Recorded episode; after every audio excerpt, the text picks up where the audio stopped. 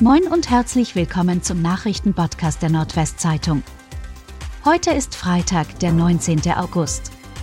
Und das sind die regionalen Themen. Modeturm in Bremerhaven eingesackt. In der Nacht zum Donnerstag sackten Teile der Nordmode an der Einfahrt zum Gestevorhafen in sich zusammen und brachten den Modeturm, ein Bremerhavener Leuchtfeuer mit markanter roter Kuppel, in Schieflage. Die Behörden reagierten sofort und stellten die gesamte Schifffahrt ein.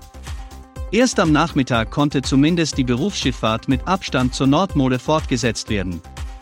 Mit dem Modeturm hat Bremerhaven nach der inzwischen abgewrackten Seutedern bereits ein zweites maritimes Wahrzeichen verloren. Fast 120.000 Legehennen müssen in Langwege getötet werden. Der Landkreis Fechter meldet einen weiteren Ausbruch der Geflügelpest. Erneut sei ein Legehennebetrieb auf dem Gebiet der Stadt Dinklage im Ortsteil Langwege betroffen.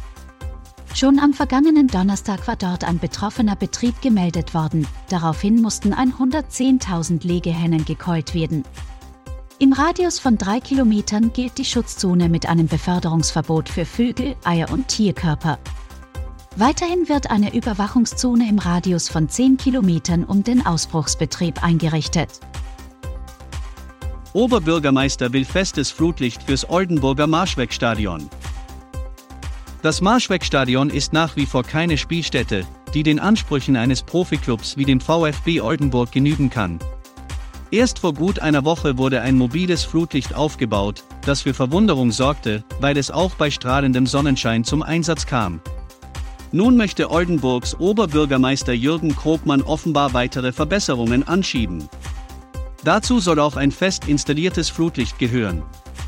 Weitere Entscheidungen rund um das Stadion soll zu einem späteren Zeitpunkt der Stadtrat fällen. Prozess um falschen Commander am Oldenburger Landgericht gestartet.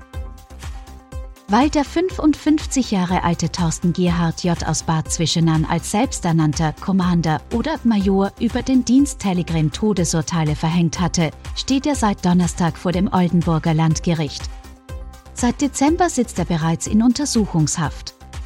Wie aus Thorsten Gerhard J. der Chefkommander wurde, konnte am ersten Prozesstag nicht geklärt werden. Hinweise könnte seine ehemalige Lebensgefährtin geben.